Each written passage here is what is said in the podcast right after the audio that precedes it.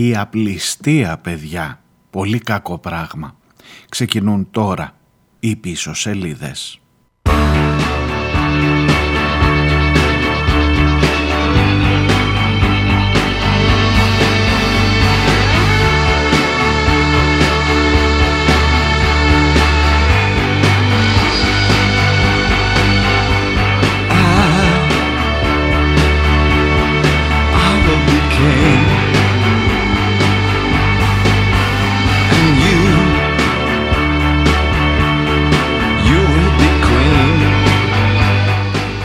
Γεια σας, καλώς ήρθατε. I will be king, you will be queen. Εγώ θα είμαι βασιλιάς, εσύ βασίλισσα. Αυτός είναι ένας βασιλιάς, ο David Bowie.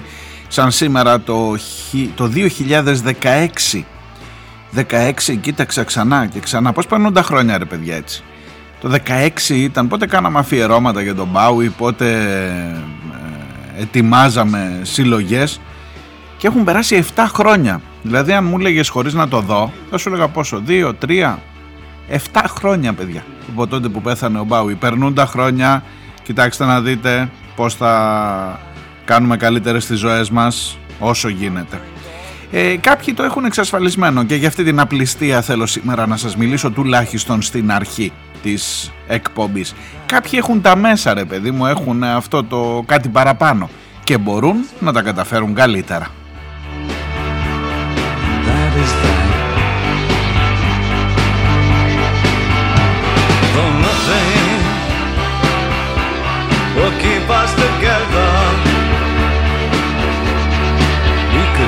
Time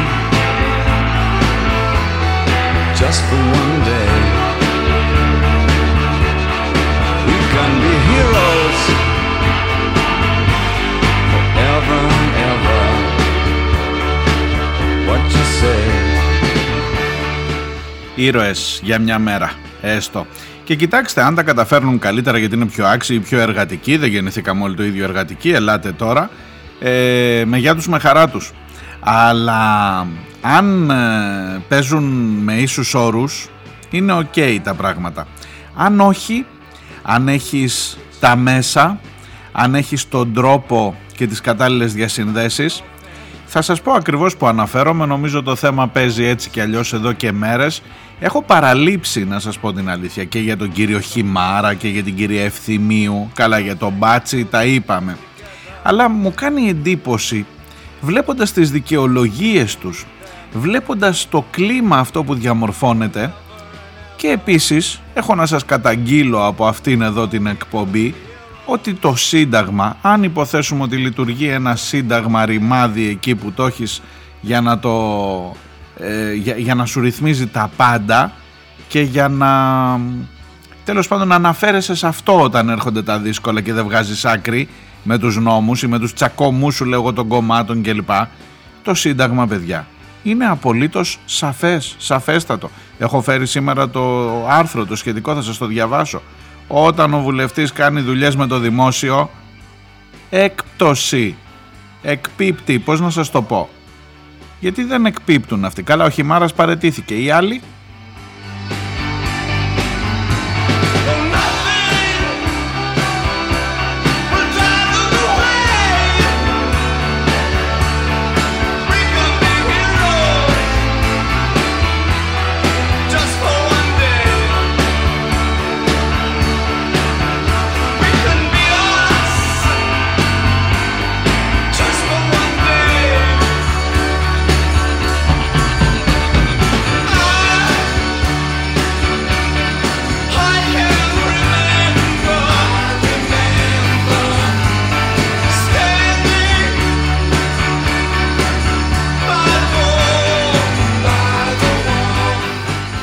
Είμαι ο Μάριος Διονέλης, ακούτε πίσω σελίδες. Είναι Τρίτη και 10 ο Γενάρης, άντε έφτασε στις 10 ο Γενάρης, το φάγαμε και το 23. Ελάτε, αστείευομαι, έχουμε δουλειά μπροστά το 23. Ε, πίσω σελίδες.gr το site της εκπομπής.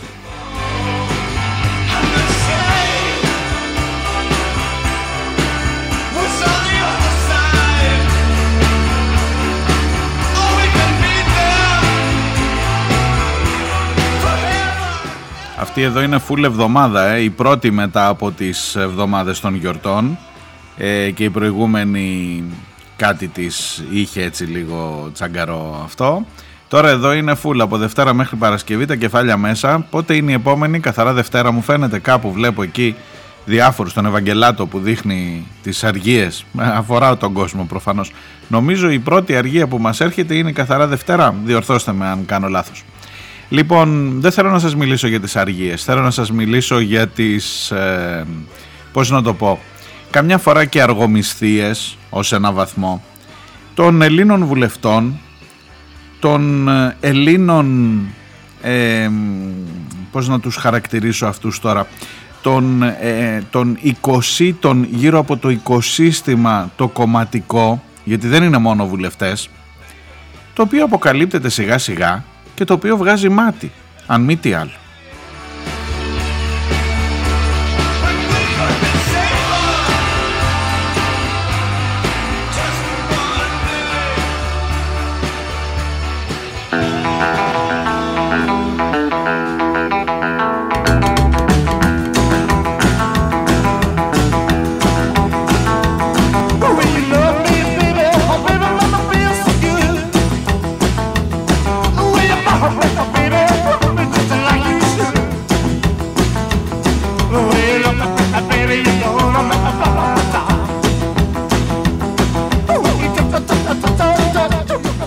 Λοιπόν, Πάτσης, Χιμάρας, Ευθυμίου, αυτοί είναι βουλευτές. Η τελευταία είναι η κυρία, η κυρία Ευθυμίου, της Νέας Δημοκρατίας. Ή ήταν βουλευτές της Νέας Δημοκρατίας. Ο Πάτσης διαγράφηκε και τώρα είναι ανεξάρτητος βουλευτής. Κρατήστε το λιγάκι αυτό.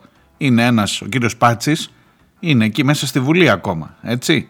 Είχε τις εταιρείες, χρειάζεται να πω τα παραπίσω, ε, να πιάσουμε λίγο από τα προηγούμενα; Εταιρείες για τα κόκκινα δάνεια που αγόραζε κοψοχρονιά και τα ε, πουλούσε μετά και ερχόταν να σου πάρει το σπίτι όντας βουλευτής, ο κύριος Πάτσης και όλα αυτά τα υπέροχα που αποκαλύφθηκαν που δεν συνάδουν με τον αξιακό κώδικα της Νέας Δημοκρατίας. Θυμάστε τον κυβερνητικό εκπρόσωπο που του είχαν γίνει λέει συστάσεις για κάποιες, πώς να το πω έτσι, ασύμβατες επαγγελματικές δραστηριότητες με την ιδιότητα του βουλευτή, αλλά μόνο στις συστάσεις είχαν μείνει, αυτό ήταν γνωστό κάτι χρόνια τώρα.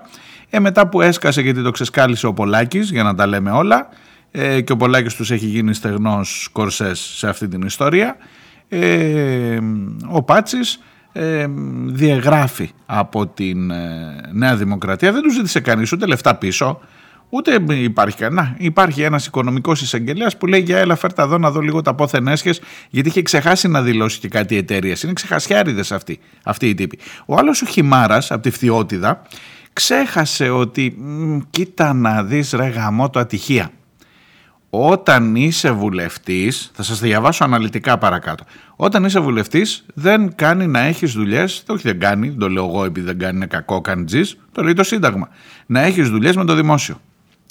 Ε, και μάλιστα θα σας πω υπάρχει μια προϊστορία σε σχέση με την επαγγελματική, ε, και εγώ τώρα τα ξαναδιάβασα και τα θυμήθηκα, ε, με την επαγγελματική δραστηριότητα των ε, βουλευτών και των ευρωβουλευτών.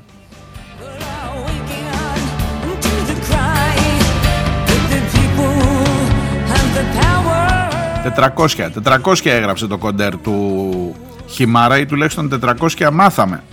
400 χιλιαρικάκια από διάφορες συμβάσεις. Τι να σας πω τώρα, από τον Δήμο λέει που η Στυλίδα, ωραία η Στυλίδα, υπέροχη, ε, έκανε απευθείας ανάθεση στην εταιρεία του κυρίου Χιμάρα ο οποίος έκανε εμπορία γραφικών ειδών αν κατάλαβα καλά η δήμαρχος λέει της Στυλίδας ε, έδωσε μία αναθεσούλα χράκ 10 χιλιάρικα ε, να τα φέρει όλα τα γραφικά του Δημαρχείου ο βουλευτής με την εταιρεία του. Υπεροχό, όμορφο.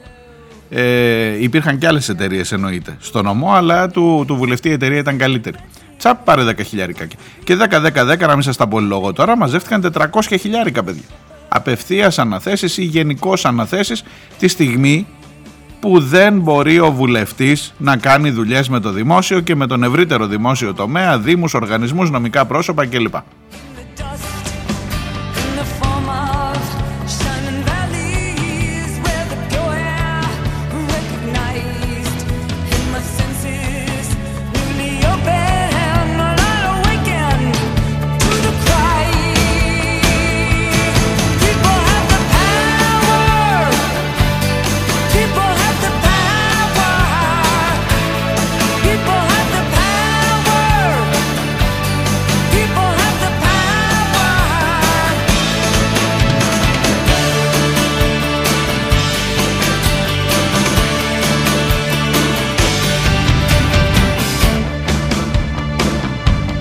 Για πάμε στην επόμενη. Είναι η κυρία Ευθυμίου, Άννα Ευθυμίου, η οποία είναι βουλευτής της Α Θεσσαλονίκης, της Νέας Δημοκρατίας φυσικά.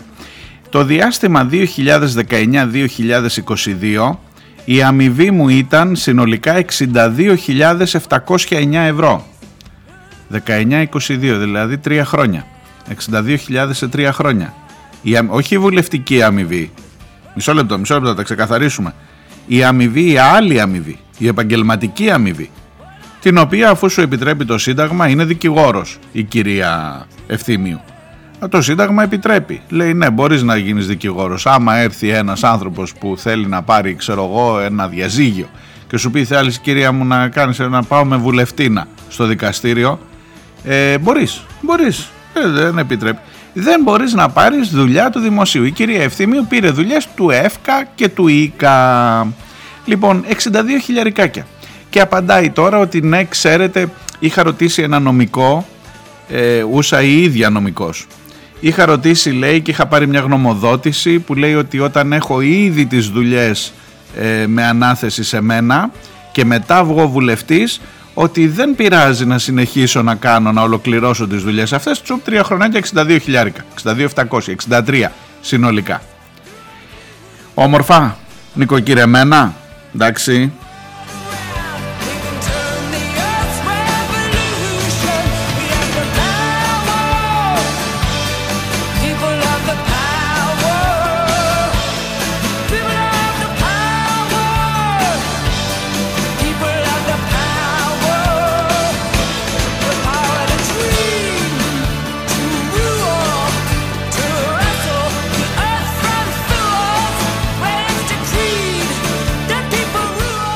και βγαίνουν και άλλα για τη Νέα Δημοκρατία. Φύγετε από τους βουλευτές, πάμε λίγο παραπέρα στο οικοσύστημα που σας έλεγα, το κομματικό.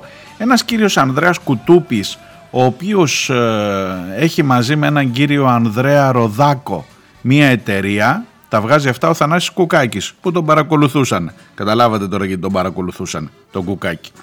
Ε, στο News Bomb το δημοσίευσε για να είμαι και δίκαιος με το ρεπορτάζ λέει ότι σε, σε τρία χρόνια τα ίδια χρόνια που η κυρία Ευθυμίου η βουλευτή να πήρε 62.000 από το ΕΦΚΑ, αυτοί οι παιδιά πήραν 5,5 εκατομμύρια.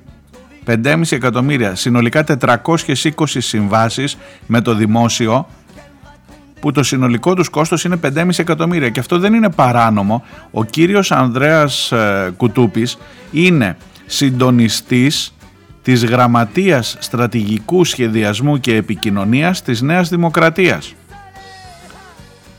Λοιπόν, 5,5 εκατομμυριάκια στους φίλους.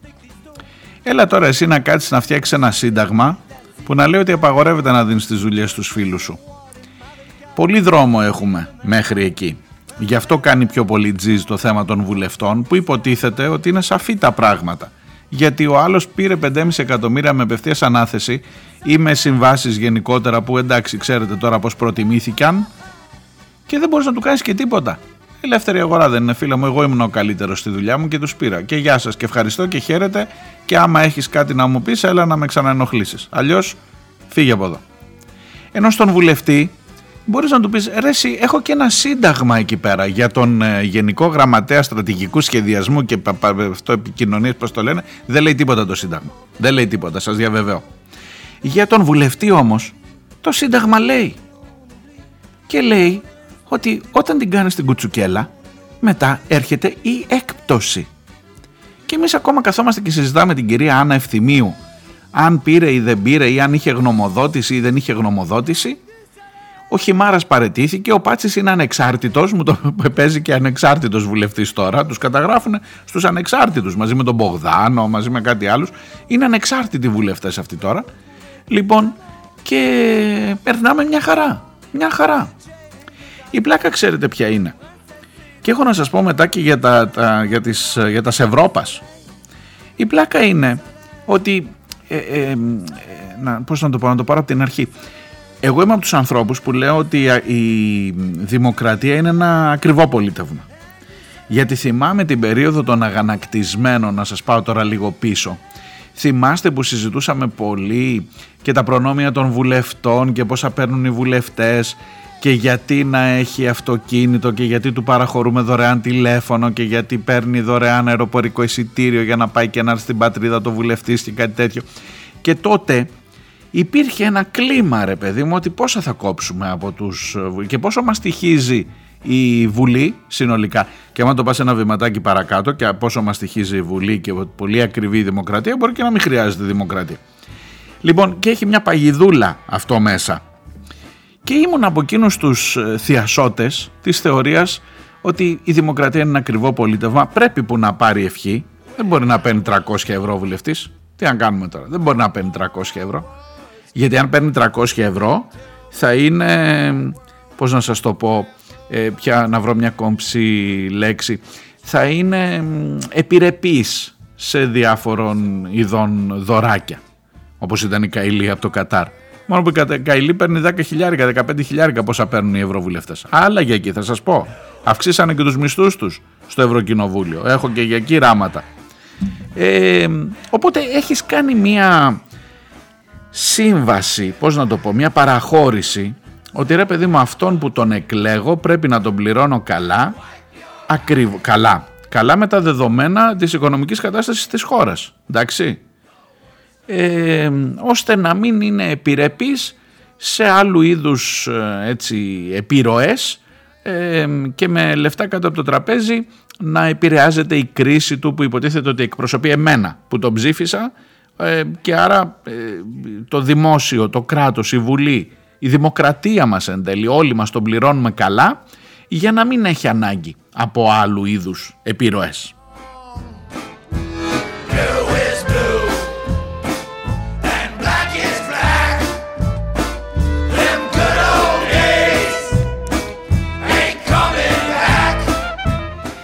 Να σας πω, δεν είμαι εδώ να σας πω ότι αναθεωρώ την άποψη αυτή. Γιατί αν την αναθεωρήσεις θα, θα πάει ανάποδα μετά. Οπότε έχει λίγο παγίδα αυτό μέσα.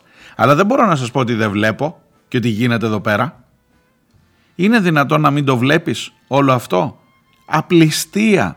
Απληστία που να πάρει ευχή ένας μισθός. Πόσο παίρνει ένας βουλευτής σήμερα, γύρω στα 5 χιλιάρικα. 6 ξέρω εγώ.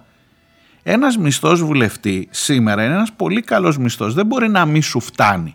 Πώς να σου το πω έτσι; Άμα δεν σου φτάνει, κάνε κάτι άλλο. Και προσέξτε τώρα, θέλω να σας πάω λίγο πίσω, 2001 με 2006.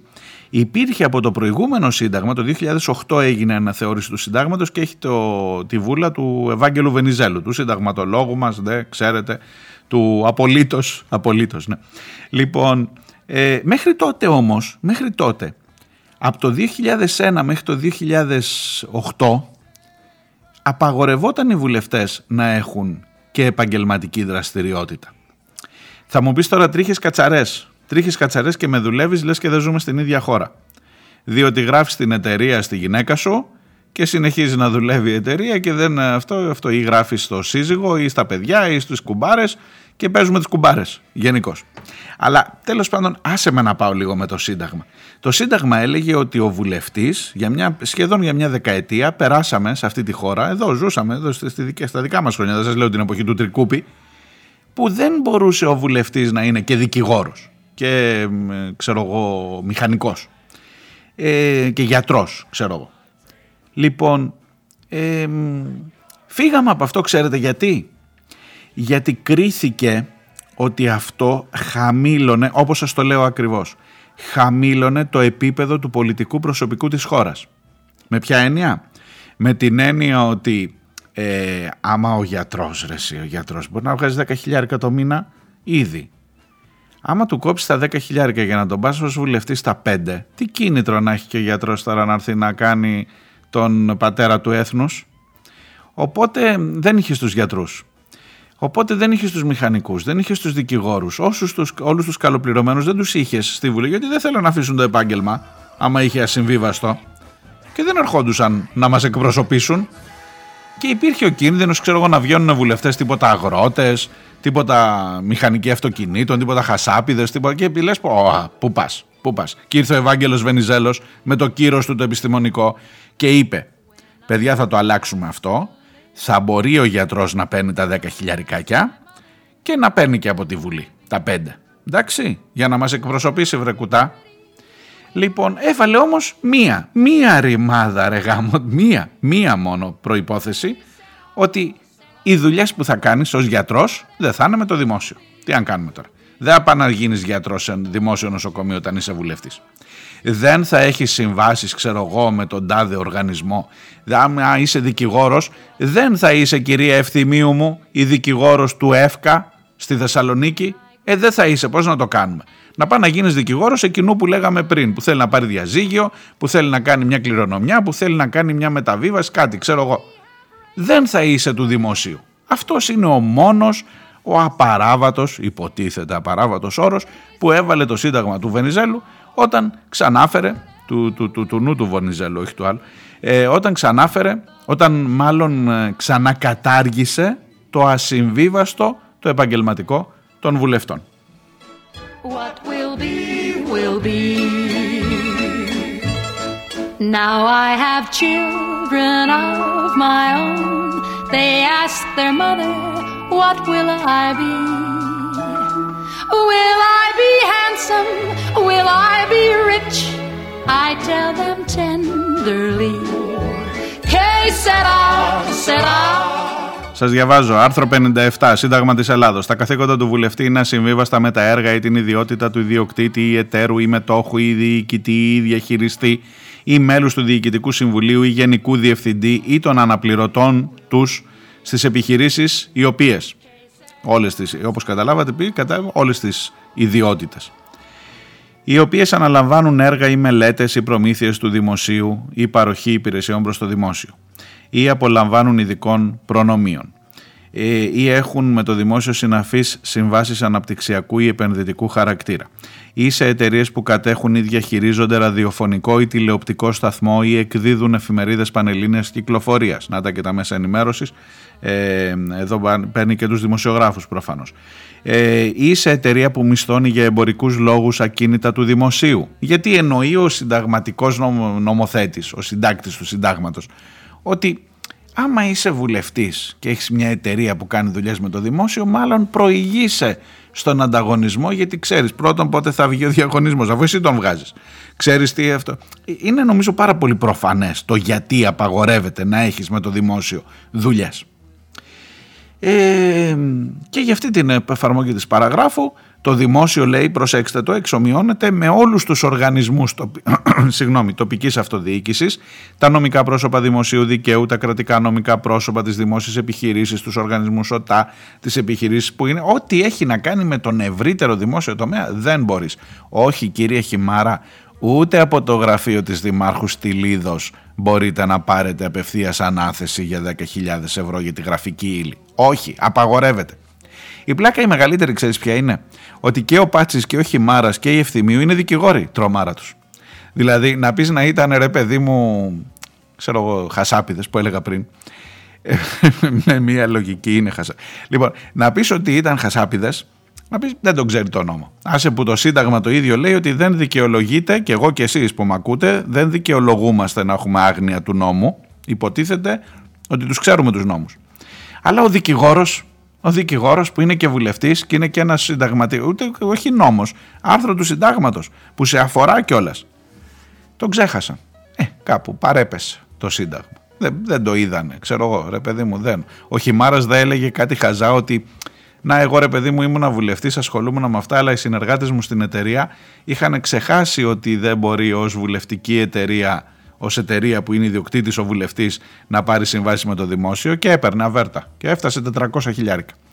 Ε, λεπτομέρειες, λεπτομέρειες. Κάπου του παράπεσε και αυτού το Σύνταγμα. Και στο τέλος, για να φτάσω με αυτό προς το τέλος του πρώτου μέρους, βουλευτές που υπάγονται στις διατάξεις του πρώτου εδαφείου κλπ. κλπ, κλπ αν παραληφθεί η δήλωση που πρέπει να κάνουν ότι αποδέχονται την μία από τις δύο ιδιότητες, τότε εκπίπτουν αυτοδικαίως από το αξίωμα του βουλευτή. Και αν κάνουν πράγματα από αυτά που χαρακτηρίζονται πιο πάνω ως κολλήματα, είναι και είναι ασυμβίβαστα με το βουλευτικό αξίωμα, εκπίπτουν από το αξίωμα όπως ο νόμος ορίζει. Και αν ε, ε, κάνουν ό,τι όλα αυτά που έχουν κάνει και ο Πάτσης και ο Χιμάρας και η Ευθυμίου προφανώς εκπίπτουν και θα έπρεπε να έχουν εκπέσει με βάση το Σύνταγμα από την βουλευτική τους ιδιότητα. Στο δεύτερο μέρος θα σας πω και για την κυρία Ελευθεριάδου, βουλεύτρια του ΣΥΡΙΖΑ στην Καβάλα. Έρχομαι.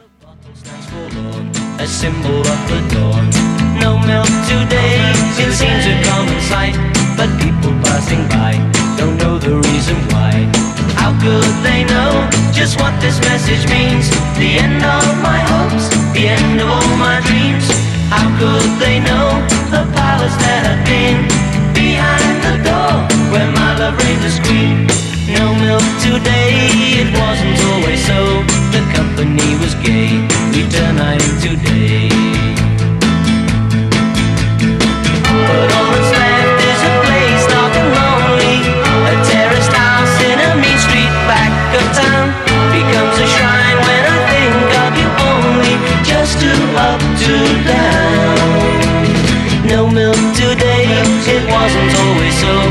company was gay, we turned night into day.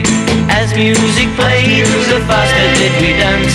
We felt it both at once, the start of our romance.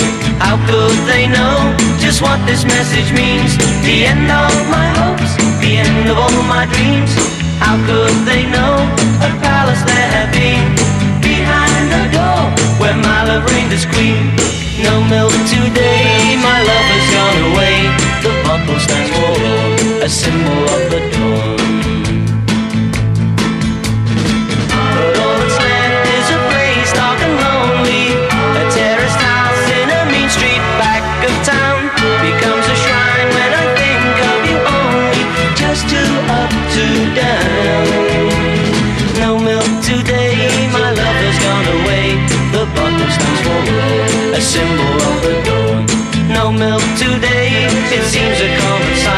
But people passing by don't know the reason why. How could they know just what this message means? The end of my hopes, the end of all my dreams. How could they know a palace there had been behind the door where my love reigned as queen? No milk today, it wasn't always so.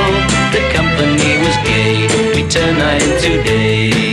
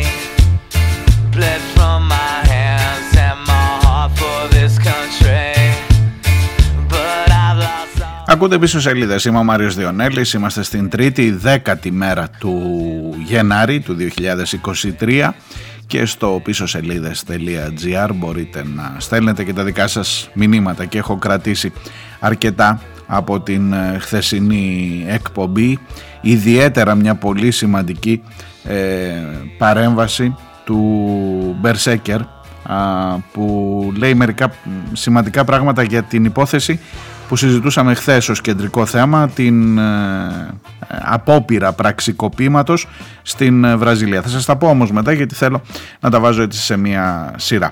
Είμαι τώρα στο ζήτημα αμοιβές βουλευτών και πάλι μια λέξη καλή ψάχνω παρεκτροπές, ε, παρεκτροπές βουλευτών ε, λίγο δίπλα από το Σύνταγμα λίγο που δεν το είδαμε καλά, λίγο που παρέπεσε, λίγο που ε, δεν το πήραμε και πολύ χαμπάρι.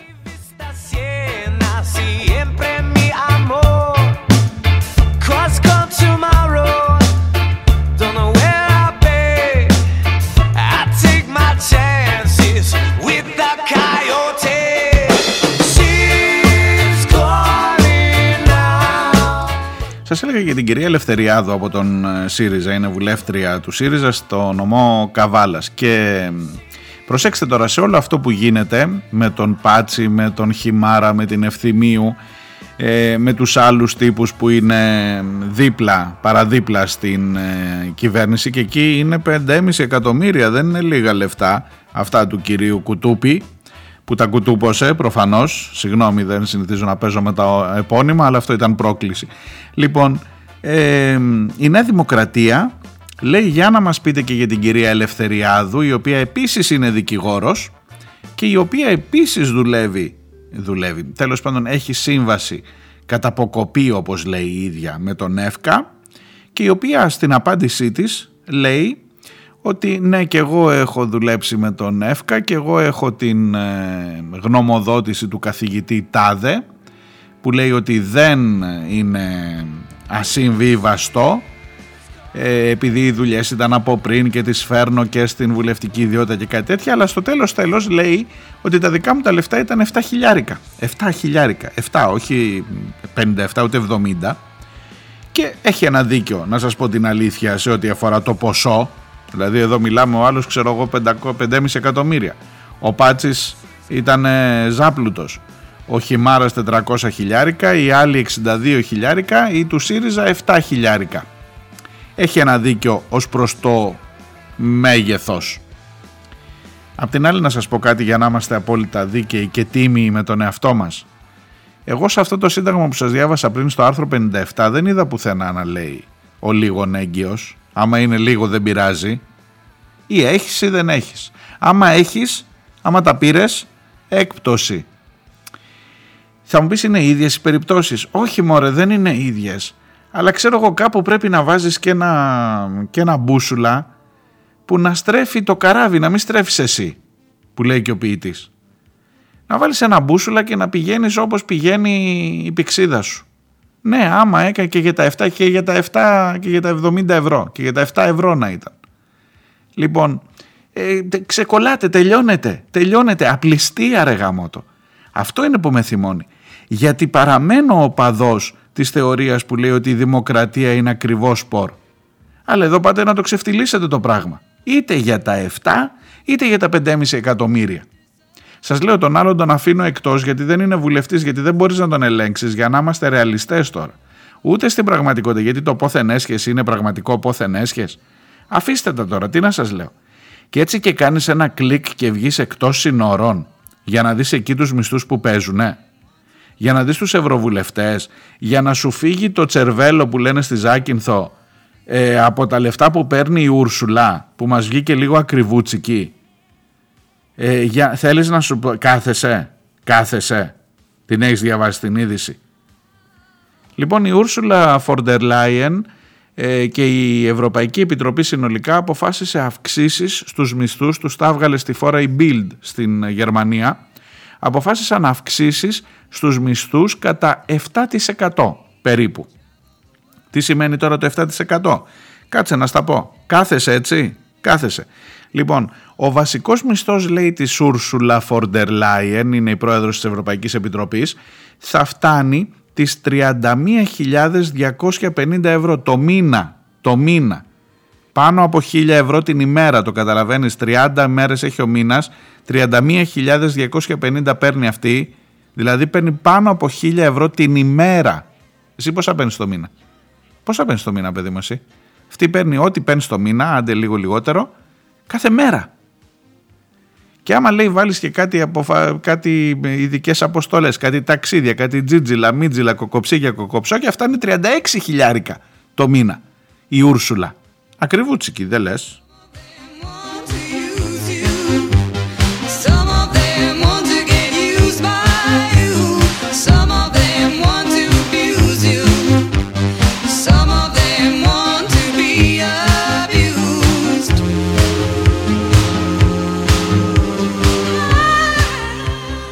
Στους επιτρόπους το σχοινά το Μαργαρίτη το δικό μας που έχουμε εκεί τους δώσαν λέει αύξηση το 7% σημαίνει αύξηση 1667 ευρώ το μήνα. Η αύξηση είναι 1667 ήρθε κοντά στα δικά σου. Ο μισθός σου είναι η αύξηση που πήρε. Και θα φτάνουν λέει να παίρνουν καθαρά 25.475 ευρώ η επίτροπή μας στην ε, Ευρώπη είναι ακριβό σπόρη δημοκρατία; Είναι, ναι. Να σου πω κάτι, ακόμα και με αυτά τα νούμερα, ακόμα και με αυτά τα νούμερα, θα σου έλεγα χαλάλι, χαλάλι ρε γαμότο, αν ήξερες ότι δουλεύει για σένα. Αν ήξερες ότι είναι εκεί για να υπερασπίζεται τα συμφέροντά σου. Ο Μαργαρίτης λέει εκτός από τα 25.475 πήρε και ένα κουτί σοκολατάκια από το Κατάρ και μια μπάλα που του δώσανε δώρο. Εντάξει, μπορείς και να τον πιστέψεις. Δεν θα σε κρατήσω εγώ, δεν θα σε εμποδίσω. Και μετά βγήκε να πει τι ωραία που ήταν τα δικαιώματα στο Κατάρ και των εργαζόμενων κλπ. Ομοίως με την Καηλή. Α, και μια που λέω Καηλή. Μην το ξεχάσω και αυτοί και οι ευρωβουλευτές πήραν αύξηση. Εν τω μεταξύ έχω απορία, δεν έχω κάνει ρεπορτάζ. Θα πάρει και η, και η έγκλειστη Καηλή την αύξηση. Η Καηλή παιδιά πήρε και οι, όλοι οι ευρωβουλευτές πήραν από 700 ευρώ αύξηση. Αυτό είναι ο μισθός μου εμένα να ξέρετε. Να τώρα ε, ταυτίστηκα εγώ. Αλήθεια σας το λέω, δεν έχω κανένα πρόβλημα. Τα λεφτά που παίρνω στο Sky είναι 700 ευρώ. Δεν σα το 704 για την ακρίβεια. Λοιπόν, πήρε το μισθό μου η Καηλή και όλοι οι ευρωβουλευτές ως αύξηση. Ταυτίζομαι πραγματικά και θα φτάσει λέει ο μισθός του στις 10.495 ευρώ το μήνα χωρίς τα επιδόματα. Άμα βάλεις και τα επιδόματα πάει 15 περίπου. Λοιπόν, χαλάλι θα είμαι εδώ όσο και αν σου ακούγεται και αν, και αν ε, τι να σου πω τραβάς τα μαλλιά σου και μην πω τώρα τι άλλο θα είμαι εδώ να σου λέω ότι την δημοκρατία για να την υπηρετήσεις, για να τους έχεις αυτούς εκεί ανεξάρτητους να κάνουν τη δουλειά σου, οποιουσδήποτε εκπροσώπους σου, πρέπει να τους πληρώνεις καλά. Αναιρεί αυτό το ότι θα παίρνει βαλίτσες η Καηλή ή θα πάρει και τη βαλίτσα του Τζόρτζιο που θα βγει κάποια στιγμή, θα βγουν από τη φυλακή κάποια στιγμή. Τις βαλίτσες θα τις γυρίσουν πίσω και θα παίρνει και, τα, και το μισθό της και το μισθό μου ως αύξηση, τα 700 ευρώ. Ε γαμώτο, δηλαδή κάπου ντροπή ρε γαμώτο, ντροπή.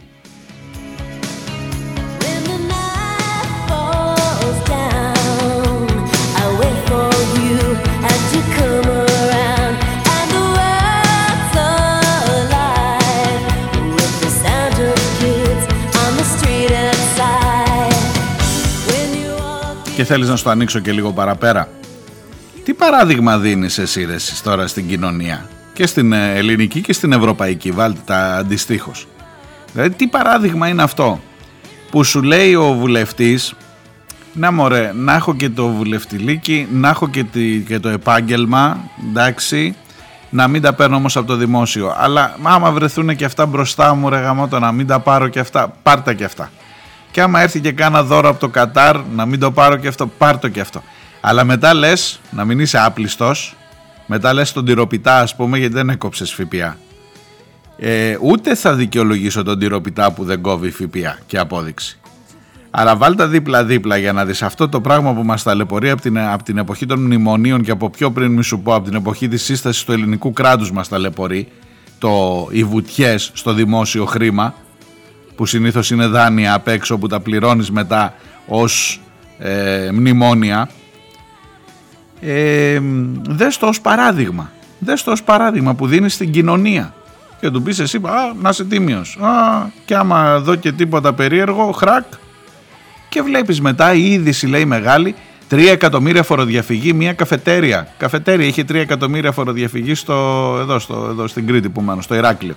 Η είδηση, η δυσάρα. Πώς να μην έχει ρε, άμα μπορεί, άμα μπορεί και μέχρι να τον πιάσεις, γιατί αυτό τον έπιασες στου άλλους 15 γύρω-γύρω, δεν τους έχεις πιάσει. Άμα μπορεί να το κάνει και μπορεί να σου ξεφύγει, θα το κάνει γιατί ακριβώς του έχεις δώσει εσύ το παράδειγμα με τα κόλπα αυτά που κάνεις.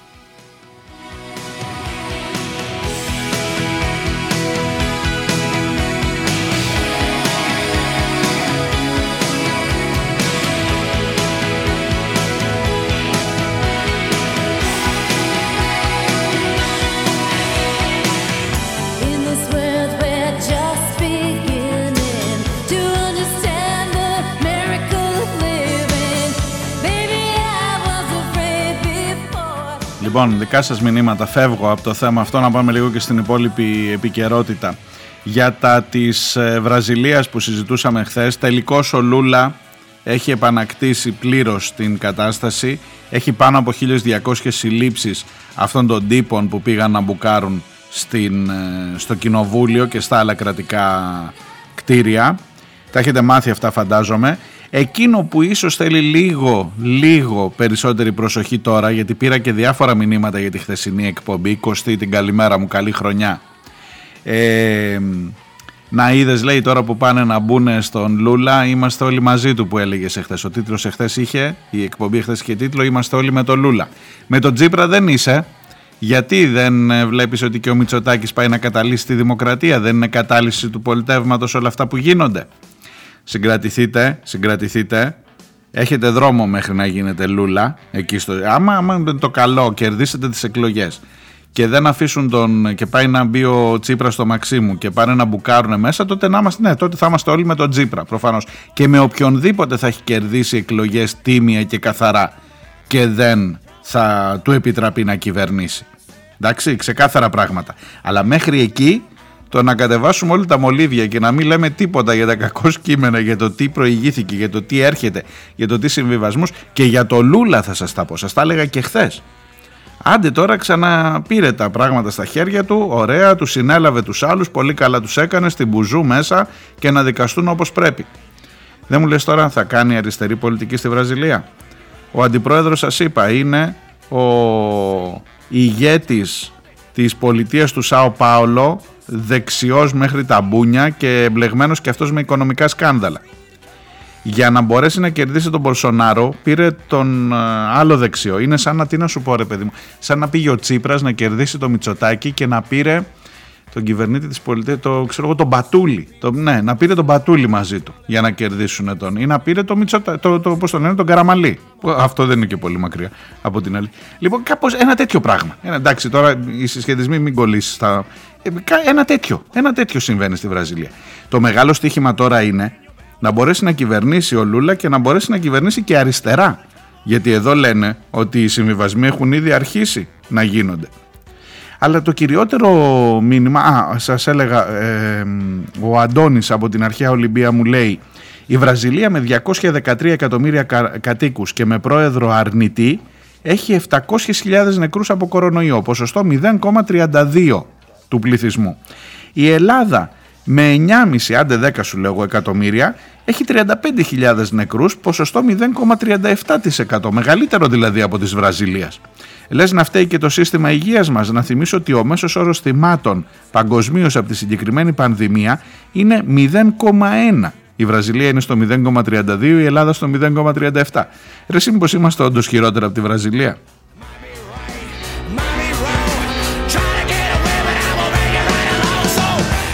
Και δεν μπορώ μου λέει εδώ δεν πάει να πω και με τις υγείες μας. Έχεις δίκιο Αντώνη.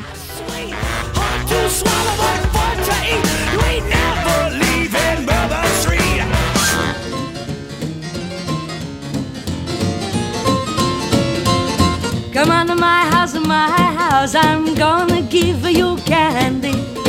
Come on to my house, my house. I'm gonna give you apple, plum, and apricot too. Come on to my house, my house. Come on.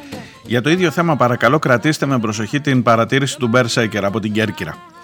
Ε, μου λέει έτσι συνοπτικά για ραδιοφωνικούς λόγους δύο ιστορικά γεγονότα που πρέπει να αναφερθούν στον αέρα για να καταλάβει ο κόσμος πως ο φασίστας δεν αλλάζει. Πραξικόπημα της μπειραρίας και πορεία προς την Ρώμη. Χίτλερ και Μουσολίνη.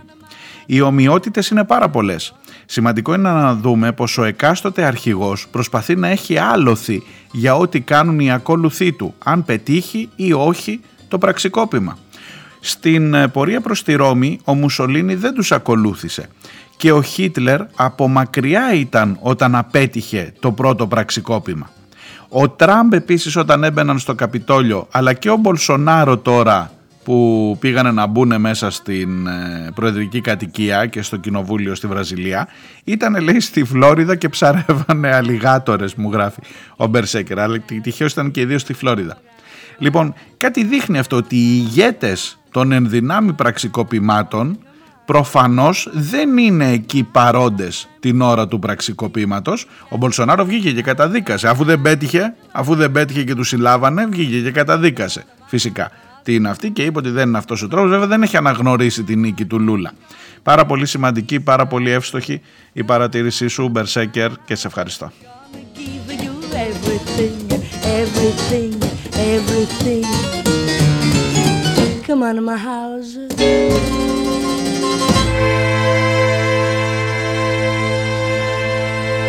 Come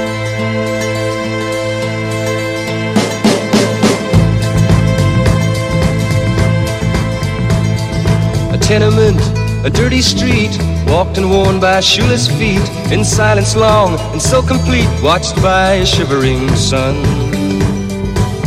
Old eyes in a small child's face. Για να ξανάρθω εδώ λίγο στα δικά μας. Ε, στην ε, υπόθεση, νομίζω θα προλάβω και τα δύο θέματα να σας πω, που θέλω. Στην υπόθεση της Γάβδου υπάρχει μια πολύ ενδιαφέρουσα παρατήρηση του Χρήστου Κάτσικα στην εφημερίδα των συντακτών. Θυμάστε ίσως ότι δεν μιλώ για, για τον κατοίκο περιορισμό, κατοίκον περιορισμό που πήγε να επιβάλλει ο αστυνόμος στην πρώην Δήμαρχο.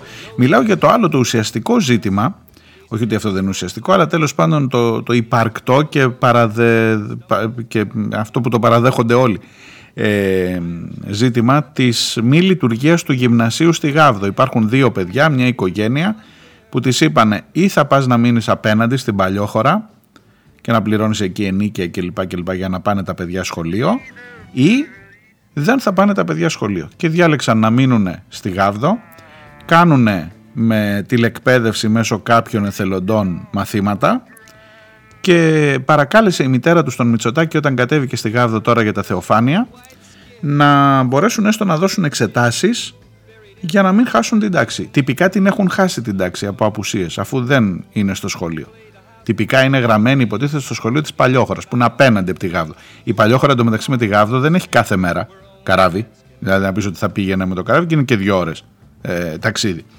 Λοιπόν, ε, σημειώνει ο Χρήστος ο Κάτσικας, που ξέρει πολύ καλά τα εκπαιδευτικά θέματα, ότι ακόμα και η ίδια η δέσμευση του Πρωθυπουργού, σας είπα, της είπε της μάνας και χαιρέτησε και τα παιδιά, θα κάνω ό,τι μπορώ, να μιλήσω και με την Κεραμέως, να δούμε τουλάχιστον αυτό, κάτι, κάτι θα βρεθεί μια λύση.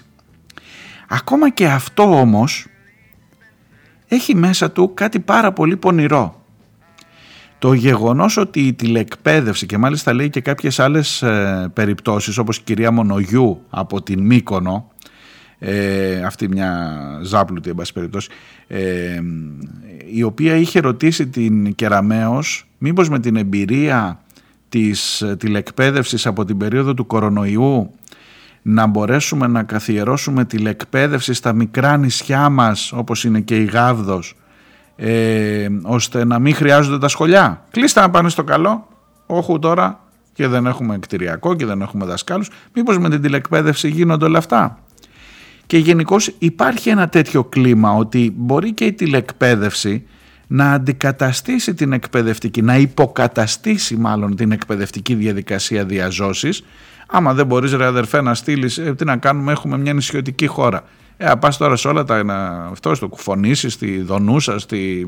Τι να σου πω τώρα, στην Ερικούσα, ξέρω εγώ. Παντού θέλεις να έχει δασκάλους. Ε, δε, τηλεκπαίδευση. Και στην ουσία λέει ο Χρήστος ο Κάτσικας ότι η υπόσχεση του Πρωθυπουργού ότι θα το δει και από ό,τι φαίνεται θα δείτε ότι κάποια στιγμή κάτι θα ανακοινωθεί και θα πουληθεί και όπως πρέπει με το marketing που χρειάζεται θα την σώσουν και μακάρι να τη σώσουν τα παιδιά τη χρονιά και να μην τη χάσουν προφανώς έτσι δεν είναι αυτό, δεν θέλω να πω αυτό αλλά το όλο concept βλέπετε ότι οδηγεί στο να νομιμοποιηθεί η τηλεκπαίδευση και αφού θα το κάνουμε στη Γάβδο γιατί να μην το κάνουμε μετά και κάπου αλλού και κάπου πιο δίπλα. Και άρα σταμάτα μωρέ, δεν τους χρειάζονται τους δασκάλους. Καταλάβατε νομίζω, δεν χρειάζεται να το αναλύσω περισσότερο.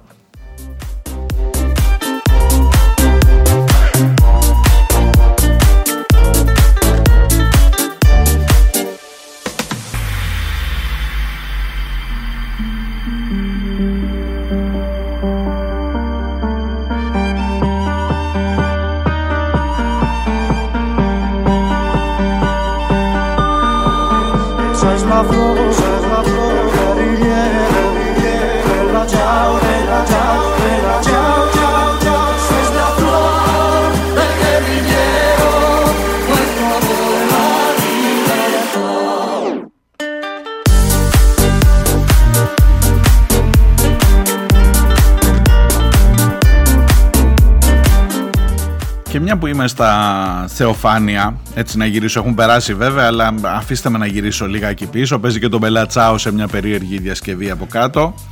Ε, μια ερωτησούλα εκεί προς ε, ΣΥΡΙΖΑ πλευρά, προς Κουμουνδούρου.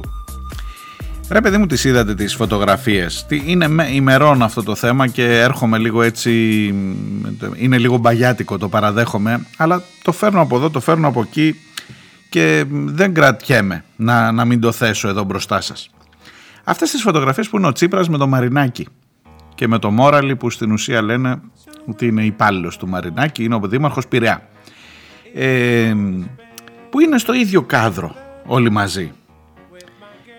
Πώς σας φαίνονται, δεν ξέρω πώς την είδες. Ε, ρε παιδί μου, κοίταξε να δεις. Ο Μητσοτάκης πήγε στη Γάβδο. Έκανε και το πανηγύρι του εκεί, έκανε όλο αυτό. Ο Τσίπρας επέλεξε να πάει στο Πειραιά. Ξέρεις, αναρωτιόμουν ο Μαρινάκης αυτή τη στιγμή εκπροσωπεί, νομίζω, ότι πιο, τι να σου πω, εντάξει δεν χρειάζεται να πω εγώ περισσότερα, καταλαβαίνετε. Ε, είναι, ε, με, να, με μία λέξη, είναι ο πραγματικός πρωθυπουργός της χώρας. Έτσι λένε κάποιοι. Και νομίζω ότι ίσως να μην έχουν πολύ άδικο. Ότι ο πραγματικός πρωθυπουργός της χώρας είναι ο Μαρινάκης. Λοιπόν, και υποτίθεται ότι ως αριστερά θες με αυτούς να τα βάλεις τώρα. Δηλαδή, όταν θα βγεις, θα τους βάλω, θα τους καθίσω κάτω, θα τους ελέγξουμε, θα τους αυτό. Θα, ναι, ναι. Θα, θα, θα τους επιτεθούμε. Δεν θα τους αφήσουμε να κάνουν κουμάντο στο δημόσιο βίο της χώρας. Ε, ε, τι, όχι. Ναι. Και μου πας και μου φωτογραφίζεσαι δίπλα-δίπλα. Δηλαδή, από όλα τα θεοφάνεια και τα πετάγματα σταυρού στη χώρα, πρέπει να είναι μερικές χιλιάδες οι σταυροί που πέσανε στη χώρα. Εσύ διάλεξες να πας στον Πειραιά, να σταθείς δίπλα στο Μόραλι και στο Μαρινάκι. Ατυχία, θα μου πεις. Κακός υπολογισμός. Σίγουρα κακός υπολογισμός. Γιατί υπάρχει και μια άλλη οπτική. Ε, πιο πονηρή. Και διάβασα στο ντοκουμέντο ένα δημοσίευμα που έλεγε ότι η ΕΡΤ έκοψε το πλάνο Τσίπρα Μαρινάκη και δεν το έπαιξε και την κατηγορούσε για λογοκρισία. Το ντοκουμέντο την ΕΡΤ και αρχίζουν να μπαίνουν ψήλοι στα αυτιά μου. Μήπως ήταν ο στόχος να είναι η φωτογραφία δίπλα στο Μαρινάκι και στο Μόραλι; Μήπως κάτι, κάτι σημαίνει, κάτι σημαίνει. Τώρα που ο Μαρινάκης ας πούμε τα έχει βάλει και λίγο με το Μητσοτάκι, μήπως μπορεί να σημαίνει αυτό έτσι μία προσέγγιση; Μήπως κάπου κάτι, να μην πάει στο, στο κακό το μυαλό μου, ε. πολύ καχύποπτος είμαι. Πολύ. Γενικά είμαι, είμαι, ναι, από μικρός, αυτό το έχω. Τέλος πάντων, το αφήνω και αυτό εδώ μπροστά σας και φεύγω. Για σήμερα θα τα πούμε αύριο την ίδια ακριβώς ώρα. Να είστε καλά και να προσέχετε κυρίως. Γεια χαρά.